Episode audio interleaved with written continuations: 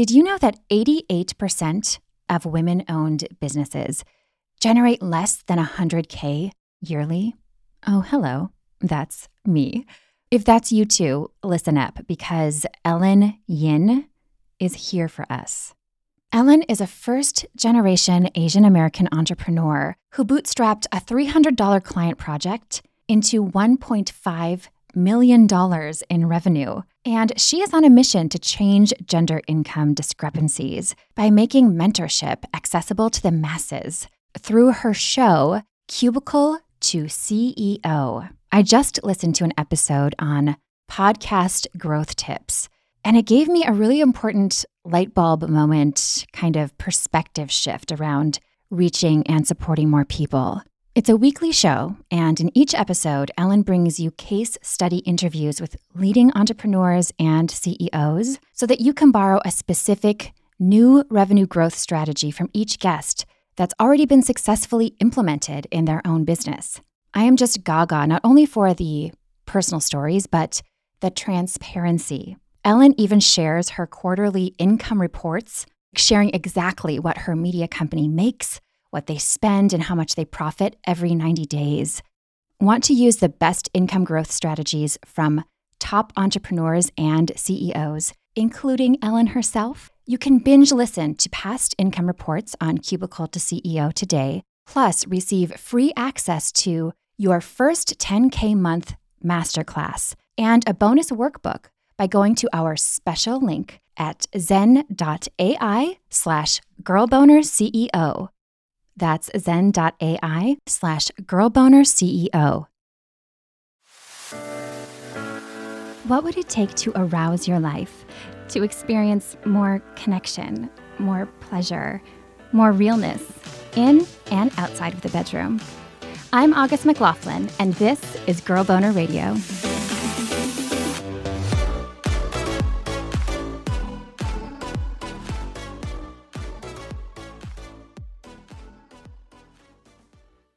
I'm hot, I'm sweating, and I'm wrapped inside the flames of what has become an earth shaking, full body orgasm.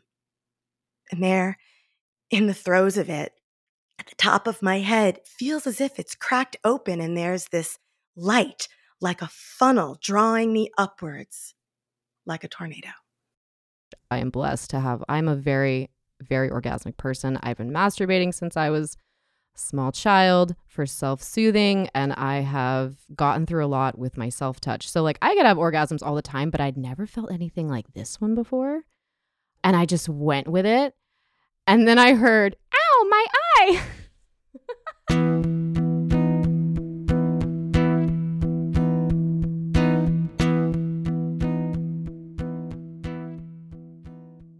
Sex can be full of surprises especially when we're trying to figure things out on our own. Some of the best surprises involve discovering new ways your body experiences pleasure. Take it from Judy Calabrese, a writer, performer, and producer you may recall from an episode back in March about fisting and shared orgasms. And from Elle Stanger, a certified sex educator and sex worker who, like Judy, wrote an erotica story that's featured in The Big Book of Orgasms, Volume 2. The in real life experiences you'll hear about today involve climactic surprises in their respective lives. Let's start with Judy.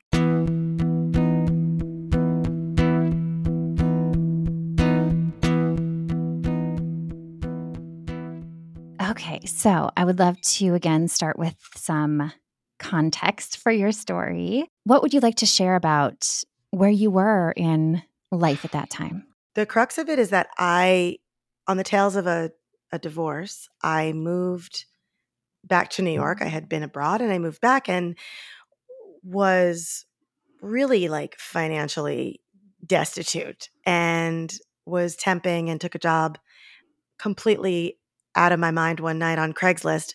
I answered the job for a dominatrix. And I was hired immediately and I started working.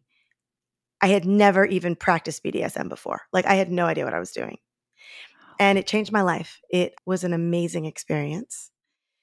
And it was like being a, you know, sort of deer in the woods. Like I didn't know what was going on. Everything was brand new. I wasn't young either. I mean, I was 39 years old. At the time, Judy knew a good amount about sex, she said, but nothing about the dominatrix world. I knew what a dominatrix did. You know, they dressed in leather and high heels and they were really mean and they got to beat up men and the men liked it. That's pretty much what I knew. So, what do you think made you want to try it, to see that ad and go, yeah, why not? While my marriage was breaking up, an old boyfriend got in touch with me and we started sort of this online kind of like affair, sort of through, you know, i IMing with him and all this like the things I had never done before. We started this sort of sexual component of our relationship. And this was, my God, it's now 15 years ago, but I had never done that before. Expressed myself sexually through writing directly with another person. And it was so powerful. He was not just an amazing writer, but he had a vast imagination. And he one day just said, You would be a great dominatrix. And I was like, Ew, you know, I had all these, I'm nice. Like, I'm a nice person. I'm a mother. I'm a nice lady. And he was like, I'm just saying, I think you have a knack for it. A lot of my sexual desires and peculiarities come out of an unconscious place within me. And I've learned how to cultivate those places over the years, but they're not really frontal places. I've noticed that. They surprise me every time. That's exciting. it is actually. Exciting. I've learned how yeah. to be excited by it and not terrified. So when Judy spotted the Craigslist ad for a dominatrix, she went with her surprising excitement. She dove in and now describes the work she did there as very profound. A couple of months later, another surprise came her way, pun embraced. Her boss presented her with an opportunity, something new to try with a client a switch session. And didn't really know what that was either. And all the girls gathered around me and, you know, wanted to talk me out of it. In BDSM, a switch is someone who goes back and forth between being dominant and submissive. So, for a dominatrix who's used to being the well dominant person, it can be a big change. And so it made it even scarier because I had heard the other quote unquote girls, they called themselves girls, they were grown ass women, but the girls would talk about their switch sessions. And I didn't really know what that meant. And when my boss came over to me and said, I think you would be really good at this. And this client is a very special client, blah, blah, blah. He's really lovely. I think it would be a really good fit for you. And she said, think about it. And all the girls come over to me and like, you can't do that. It's too much for you. You don't really know what you're doing. And I was like, okay, I'm going to do it anyway. so, um, yeah. And I didn't know how to be submissive in my life. I barely knew how to receive you know, let alone be submissive. Looking back, I think that was a big problem in my marriage. My husband never directly asked me to be submissive, but I was very aware that I wanted him to be more dominant. And I didn't know how to A, ask for that, and B, how I was in the way of what I wanted. I think if I had figured out how to allow myself to be more submissive, he could have had the space to have been more dominant. Ah, oh, yeah. I think you that's know? kind of trap for so many of us. We never learned anything. So so much is below the surface and yeah, we don't know how to talk about it and we can kind of create almost self-fulfilling prophecies too. Oh, every time, I think. As we were talking, Judy mentioned that she wrote a story about that switch session and when that sex surprise happened. The story hasn't been published anywhere, but she offered to read it. The written version is beautiful because it goes into the interior landscape of like what was happening for me, the landscape of what was happening around me, and more specifically, what was happening inside of me. Please, I'd be honored if you would read from it.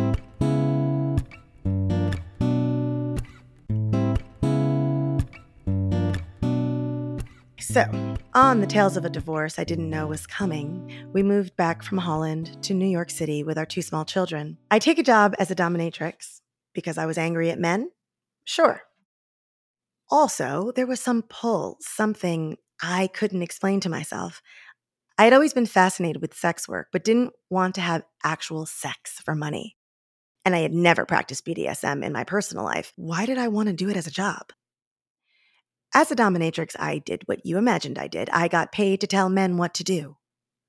Why that never worked in real life, but now I was getting paid to do it was beyond me. When they didn't do as I asked, I smacked, beat, whipped, caned, and flogged them for it. It was very rewarding work in many ways. One day, a few months into the job, my boss pulls me aside and she says, I have a very special VIP client who wants a switch a sub. She was from Long Island. Do you think you're ready for that? I just have a feeling you could handle it. The weird part was that I knew she was right. Every part of my mind said, No, are you nuts? You're going to submit to a total stranger? You've never even submitted to your partner. But in my heart and in my pussy, I said, That's exactly why I need to do this. When I entered the room, the first thing that hit me was his scent. It's subtle and warm, a drift of the notes within his cologne. He's on the chair in the middle of the room in dress pants and a cashmere sweater. He's almost 60, graying at the temples, handsome in a refined way. Soft, I think to myself, surprised. I was expecting someone very large and square and brutish with thick hands, but instead, this man's hands are manicured and they move with a kind of tender elegance when he greets me. His dress shirt is still crisp at the end of the day, or maybe he put on a fresh one before leaving the office. In contrast, I notice that his eyes are wild, pensive, but penetrating. He introduces himself, then gets down to business in a calm and pleasant tone of voice. What I'd like you to do is to lay across like this and he motions across the width of his lap with his hand. I felt embarrassed even thinking about being in such a vulnerable position, and my cheeks ran hot with embarrassment. How was I going to get through this? And then I'd like to spank you. That's all. It'll go on for a while. I've paid for the entire hour, correct? I nod, somehow unable to speak. However, I will stop whenever you say the word. Agreed? Yes, I say, trying to sound confident. Good, he says, and smiles in a way that eases some of my fear. If I may make a request. Okay, I manage to stutter, but is any of this truly a request? While I will honor your need to stop, I ask that you try your best to endure it. Endure it? Fear clutched at my throat. He could see it on my face. Don't worry. I think you may be quite surprised at the results. I highly doubted that, and I felt completely crazy, but I needed to try, even though my body leaned slightly towards the door, waiting for some survival instinct to kick in to rescue my body to bring it to safety. I had never been spanked before. Aside from a few times by my mom as a kid, I highly doubted I was going to suddenly find I liked it now. In fact, a strong part of me knew that this wasn't for me. But the other part of me was doing the math. I'm being paid double. And what is an hour out of a lifetime? I told myself I can stop at any time and I'm I'm here for a reason, right? Deep breath. I was as ready as I was ever going to be.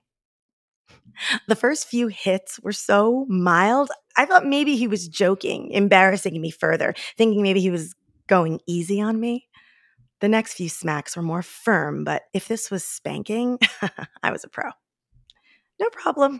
I smiled to myself, the blood pooling into my cheeks as I hung over this man's lap, thinking back to just a few minutes ago when I was worried about all of this. Always tougher than I think I am. I mean, this is just a job. I'm just doing a job after all. Those thoughts kept me distracted for what seemed like a long time. At some point, though, I realized I don't know how much time has passed. Time is not something I'm aware of at all. there's a rhythm that's happening, a slow heartbeat rhythm of his hand applying smacks to my ass, smack, smack, smack. And now it's become a kind of tunnel, like a vibrating tunnel in which I feel suspended. The vibration becomes something like a massage on my behind, but different. I'm not sure I'm conscious. Yes, I'm here staring at this man's leather shoes, this man I don't know who's spanking me, but these are words, they're thoughts, and I'm not in the words or the thoughts. I'm in feeling.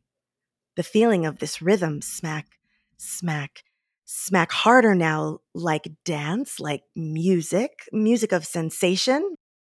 It's like he's no longer there. It's only me and the sensation, which becomes a stronger magnetic force drawing me to it as I sense pain, burning. It hurts.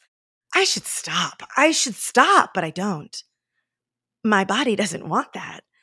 Instead, I move towards the pain, like a snake on its belly, a snake slithering towards its prey with a hungry open mouth.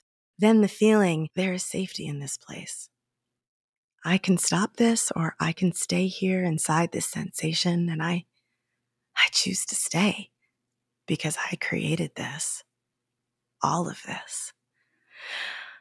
I breathe in his cologne, the briny leather scent of his shoes. I squint to see the scuffed linoleum floor, and I'm brought back to the moment. Then smack, smack, smack, the rhythm returns, and I swing out again into the dance of me in this vibrating tunnel, and I sink deeper in, and I submerge now to a level where I become something else. I am aware of the insides of my thighs, they're alive.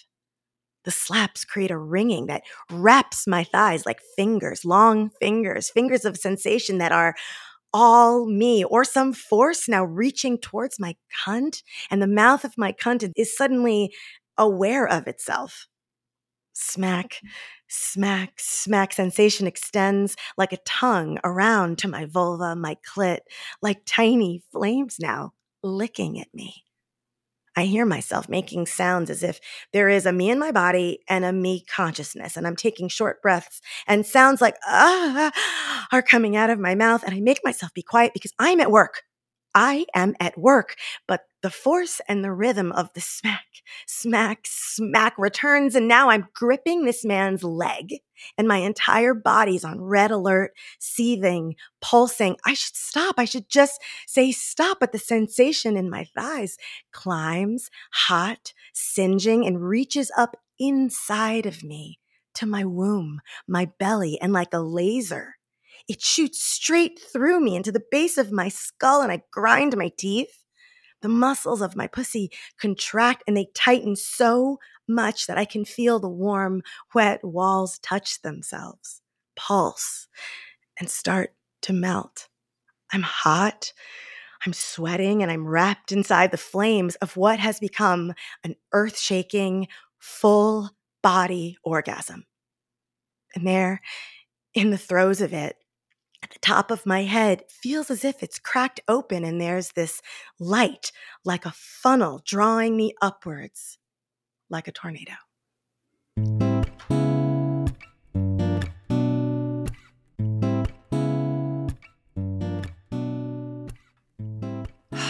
that is all. Ah, and so much. What was it like walking away from that experience? Because it sounds like it like you said, cracked open this world? I was, I felt very fragile and very vulnerable. I had had a full body orgasm with a complete stranger. That had never happened before, not even close. I had had many lovers, but they were people that I knew that I had some semblance of a relationship with you could say I had a relationship with this total stranger for the 60 minutes we were together. But if you would have told me this person is going to smack you until you have an orgasm, I would have laughed in your face. It has never happened since. It was a very unique gift from the universe or gift from my body directing me and saying, keep going. You're going the right way. Keep opening, keep exploring, keep being curious yes, this job that you're doing as a dominatrix it wasn't a great fit for me. I learned a lot. It wasn't something that I kept doing. I was there a few months. But when I re entered my life, when I stopped being a dominatrix and integrated the dominatrix experience into my everyday world, that's when the real transformation came through. And you know how Judy mentioned struggling to receive or be submissive when she wanted to in her marriage? Well, that transformed too. Maybe it's because I was raised Catholic, or maybe it's just part of my personality. I feel like I have to be sort of kicked out of the nest. I think that works for me in general. And it sounds kind of brutal, and it is. But if I had not taken this job counterintuitively, really out of desperation, but also out of deep curiosity that I honestly couldn't share with anyone, I told no one that I was taking this job as a dominatrix. I needed it to be all mine and I needed it to be secret. and yeah, I think there was some deep shame around my need to be submissive. I didn't think that was okay. I thought I needed to be I needed to be strong. I needed to take the reins in my life. I needed to pull myself up from my bootstraps and make a living and be a man, essentially. I call it strapping it on. Strap it on and be a man. And it's never really worked for me. And so that's why I took the job, right? I was going to be a dominatrix. I was going to take control. I was going to get all my rage out. And what I found instead was a vast reservoir of compassion, of deep tenderness for my clients. People would come in to work out some kind of scenario with me that mostly ended in them crying and telling me their deepest, darkest secrets, their woes, their worries, their betrayals, their fears. And instead of getting tougher, I got more tender. Every time I went to work, I became more and more tender, which was really surprising when you get a job as a dominatrix off Craigslist and you I'm gonna go in and kick some ass. And I did. I did kick ass. I did. I kicked ass and I became a softer, gentler version of my deepest self. And so by the time my boss asked me to be a switch, I had been there a couple of months and I realized I had found another level of that tenderness. And I was ready. I was ready to try out my new sea legs as a submissive. I had never done it with a lover. I certainly had never done it with my husband. I had never done it with any boyfriends, but I was going to do it with this complete stranger because if I was terrible at it, if I really hated it, no one would have to know. so it was a huge freeing space for me. I'm an actor, I'm a performer. So there was an aspect of theater to this job that I loved. I would walk in there, I would assume the role of whoever they needed me to be for that hour, and I just let it fly. And I did the same thing as a submissive, but what I found at the end of it was I got closer to myself and the things things I really needed. I needed to give myself over to a lover, to a man, to a dominant. I needed to give that power over and let it all go. And when I did, I found incredible levels of freedom, of pleasure, pleasure beyond what I thought was possible when you were being spanked. When that funnel of light opened, it was as if the top of my head sort of opened like a dome and this funnel of light came flooding in. It was like it took something away from me that I didn't need anymore. This clinging to this tough girl identity. It just didn't occur to me after that. It took years for it to really slough away, many years, but it was the beginning of me giving myself permission to be really soft and tender.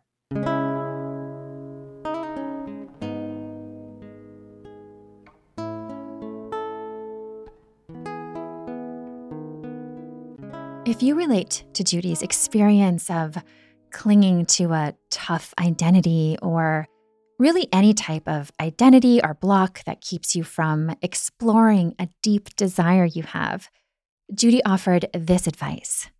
I think it's really important to allow yourself to be curious about what you really want, whether you write it down in a journal or tell a friend or make a voice note to yourself or make a little video just for you. This is what I really want. Testify it to somebody and to someone you absolutely trust.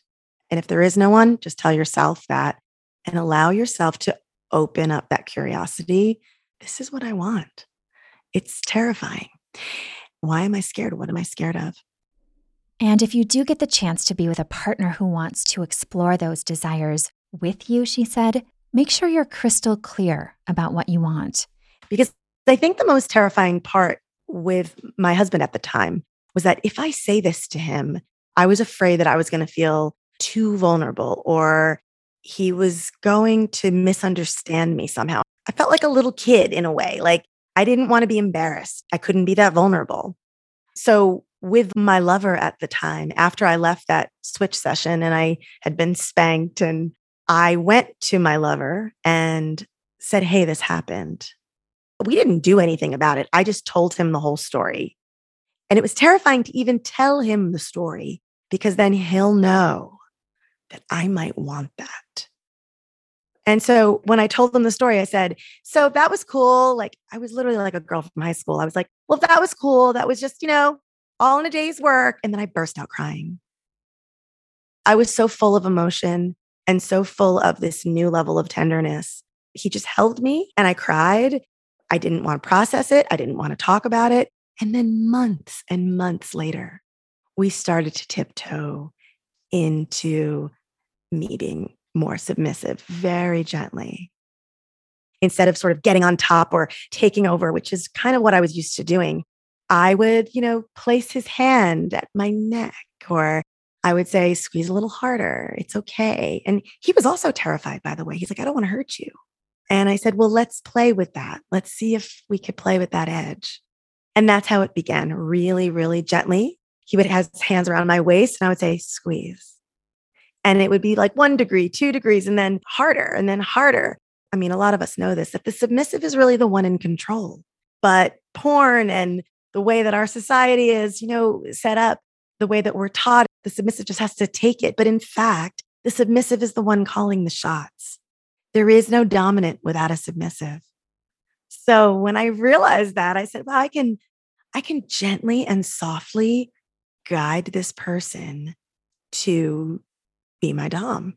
Yeah, it became a dance. Yeah, totally a dance. And it's like all the parts of you, the part of you that wants to be strong and the part of you that wants to be gentle and and even the softness as strength. I think that's really really meaningful. Thank you for sharing that. Yeah. Yeah.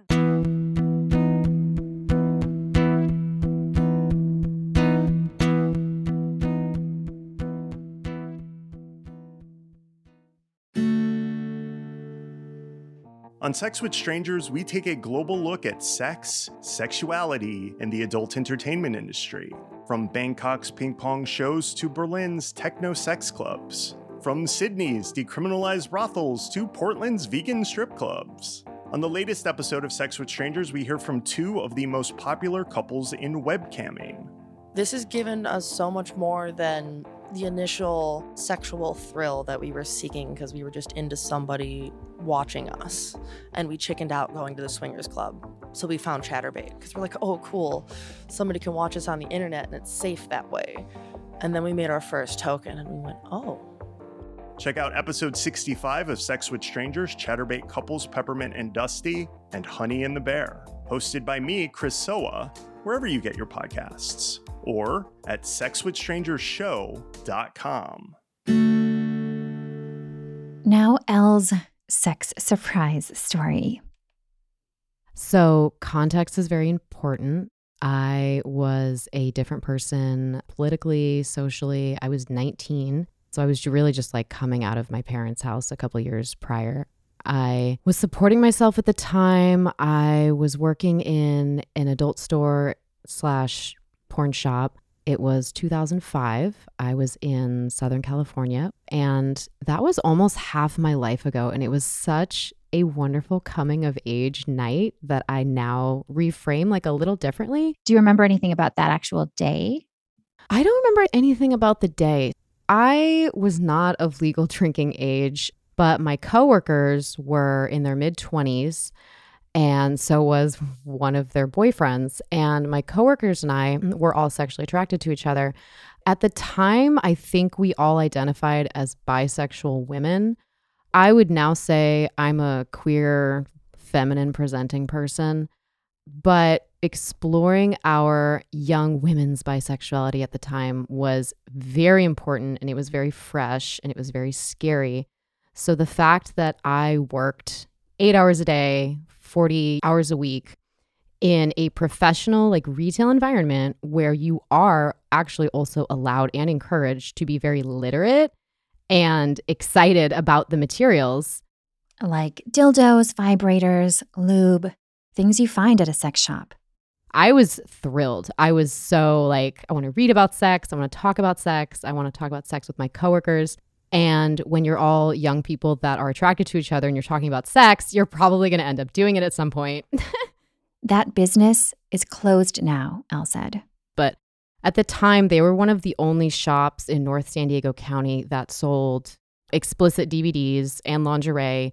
There weren't the masturbation, like arcade booths, jack off booths is also what we called them. There's some disparaging names for for these places because often venues that are you know related to sex aren't really held in high regard. And when they're not held in high regard they aren't properly maintained. So structurally they can look shitty.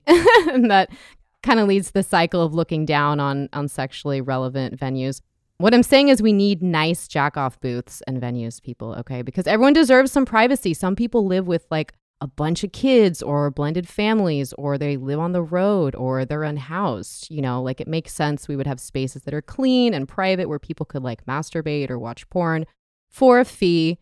Elle did end up working at a place that had nicer well kept solo play options later on.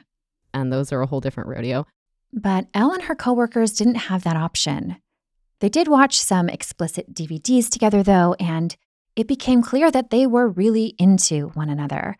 They wanted to hook up.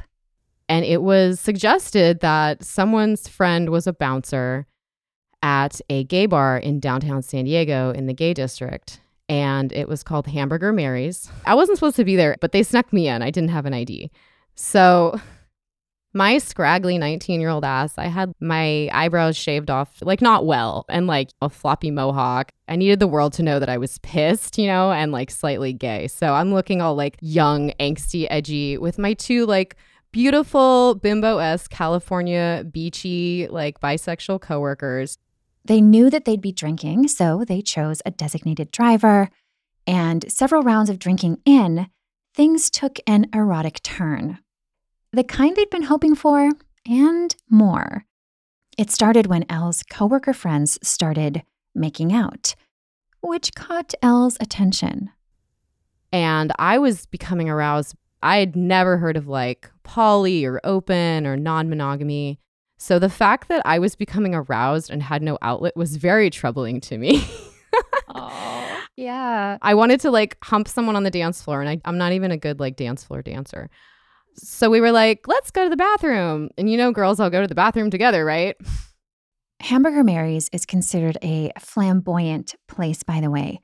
Still today, they have dining with the divas drag shows, and they attract a diverse, open crowd. So I don't know how these folks identified, but we had a lot of gender expansive femmes all around us. So we three went into the handicap stall. I don't even remember if anybody peed, but they started going down on me. And a bunch of the ladies in heels who were very tall were peeking over the stall. And I just remember one of them being like, Oh, yes, girl, you eat her pussy. Aw, you had your own cheerleader. I did. It was a squad. Um, so I remember feeling a pressure and I remember feeling like I was going to have an orgasm, which I am blessed to have. I'm a very very orgasmic person. I've been masturbating since I was a small child for self soothing, and I have gotten through a lot with my self touch. So, like, I could have orgasms all the time, but I'd never felt anything like this one before. And I just went with it. And then I heard, ow, my eye. What happened? I squirted my friend in the eye. Oh my gosh. Did you know you'd squirted until that moment? I had never squirted before. And I heard my other friend coworker say, Oh, she's coming. And she was the sluttier of the three of us. Like she had the most slut power and knowledge, um, the most sexually prolific. I like to say sexually prolific instead of slut or with it, you know, because there's nothing wrong I with like being that. a slut. That's Thank a you. great phrase. Yeah. Good. Feel free to use it, let it proliferate. Yeah. So I squirted all over the place. I'm so sorry now as someone who works in nightclub venues and like entertainment and deals with the general public that is drinking. I'm so sorry if I squirted on the floor because like someone had to clean that up and I hope they got paid and tipped out well because I would never. I would never. And now, as a 35 year old stripper, sex worker of many trades, but primarily stripper, I've been a stripper in Portland, Oregon. I've worked almost a dozen venues over, I think it's 14 years this summer. So, like, I've seen a lot. And so now when I get tortured with like the asinine, messy, sloppy, drunk, horny behavior of the general public, I'm like, okay, I have been that person. so that was how I learned that I can squirt.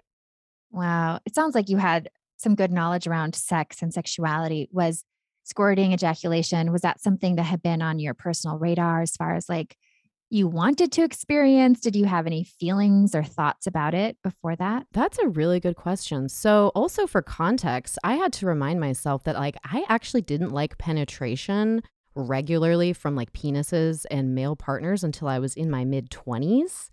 And I'd been sexually partnered and exploring with people since I was like 14. So, like almost a decade. So, that instance there was really pivotal for me to understanding that I could get off in that way with penetration. The sluttiest one of the triad, she knew she could squirt, I believe, but we two had no idea if we could. And so that was how we all figured out that Elle can.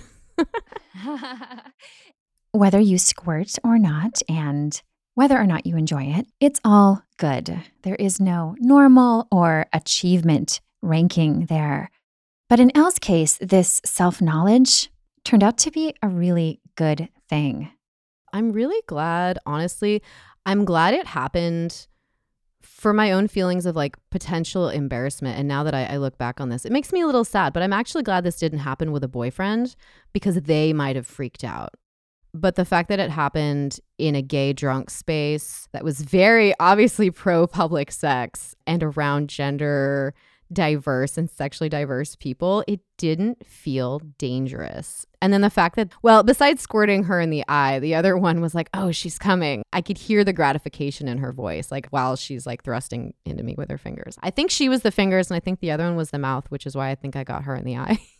Uh, did this experience influence your sex life moving forward at all? Oh my God, I wanted to squirt, but I wanted to have control of the squirt, you know? Like, oh, yeah. this is a power. And I did. I did so that, like, fast forward to, let's see, like seven or so years. So this is, whew, God, I lived fast in my 20s. This was after two marriages and a bunch of Tindering. I remember the date where, and like, okay, I will say I've gone through like eight or nine years of weekly therapy at this point. I'm a better person. But I went through a Tinder dating period in about 2015 where I just wanted to see who I could have sex with that was a man.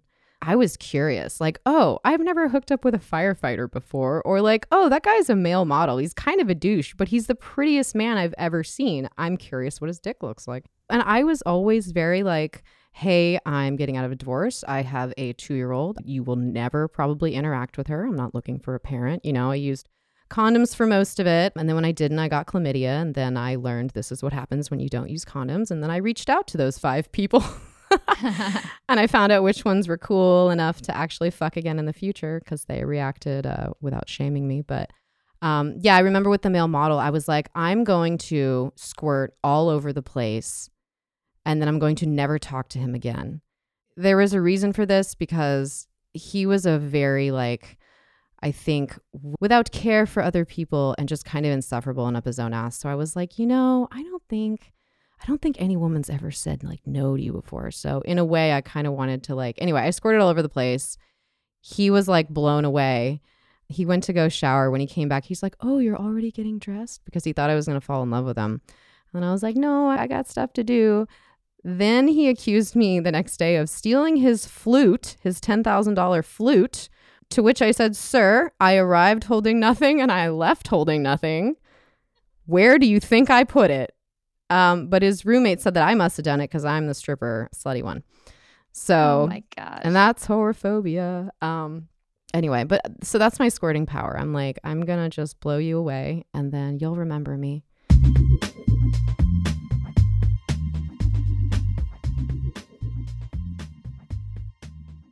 Different strokes work for different folks, sometimes literally in terms of squirting. So, if you've had it on your goals list, you may want to take some notes from Elle. You learned something about your physiology and what helps you squirt, right? So, what is it? I know bodies are different, but for folks who are curious about maybe it'll work for them too, what actually helps you or allows you to do that? So I will say, I remember reading a study that discussed like 27 or so female cadavers, and that nine of them didn't have the so called cluster of nerves and like tissue density that we refer to as a G spot. So you might just not have it. I was born without wisdom teeth. They did x rays. Everyone's different. Thank you for the note on bodies are different. And I have read that people who have given birth tend to be better at having awareness of that canal and also knowing when to use their muscles and how to bear down. But I will say, I will drink a lot of water. I will urinate so that I feel completely empty in my bladder. I will try to be aroused or get off or have orgasm or, you know, edge to get a lot of blood flow and engorgement to the areas.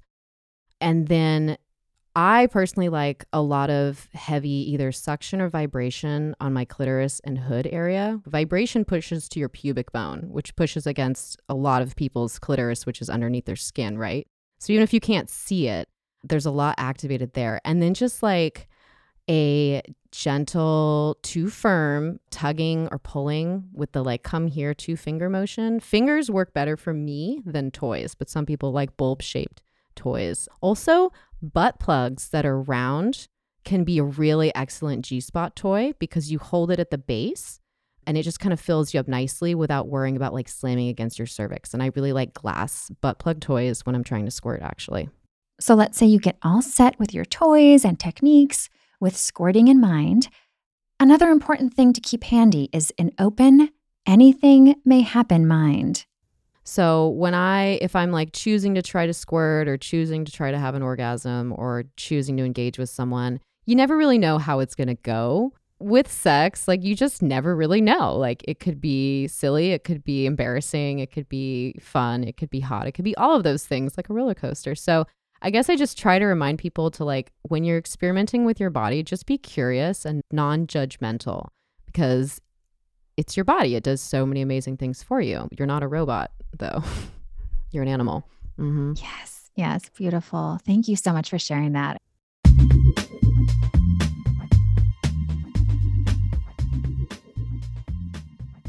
Elle's story in the Big Book of Orgasms, Volume 2, is called Outcall.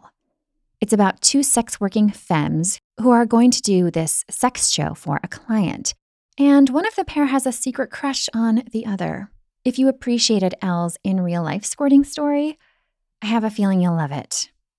It relates, Elle said, to their personal life fantasy in a way.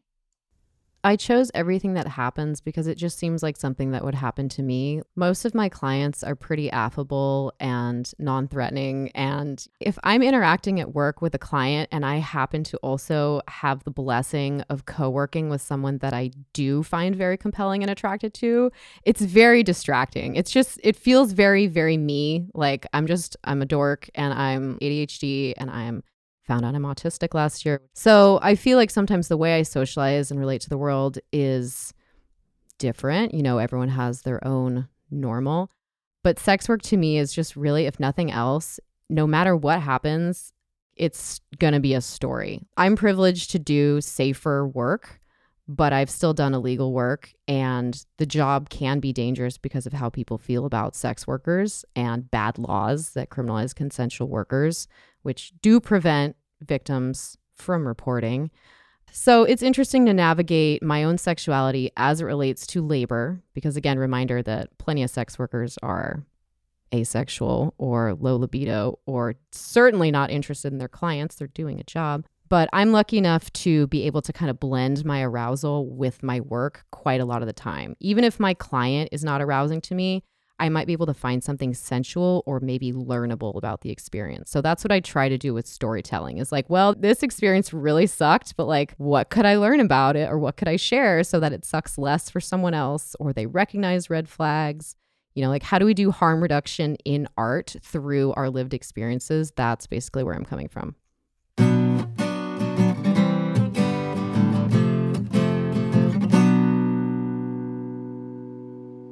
Find Elle Stanger's story in The Big Book of Orgasms, Volume 2.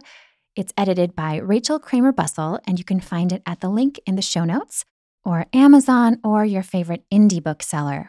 The book also includes Judy Calabrese's steamy story, Cave Walls, which you can hear more about in the Girl Boner episode Shared Orgasm and Fisting First from March. Learn more about Judy and her company, Lit Erotica, which features original erotica written and performed by women at literotica.life. Learn more about Elle's work at ellestanger.com. And if you are enjoying Girl Boner Radio, I would so appreciate it if you would post a rating and review on Apple Podcasts or the iTunes Store. And please do tell your friends about it. You can also support the show while getting fun bonus content by joining my community at patreon.com slash girlboner. Thank you so much for listening.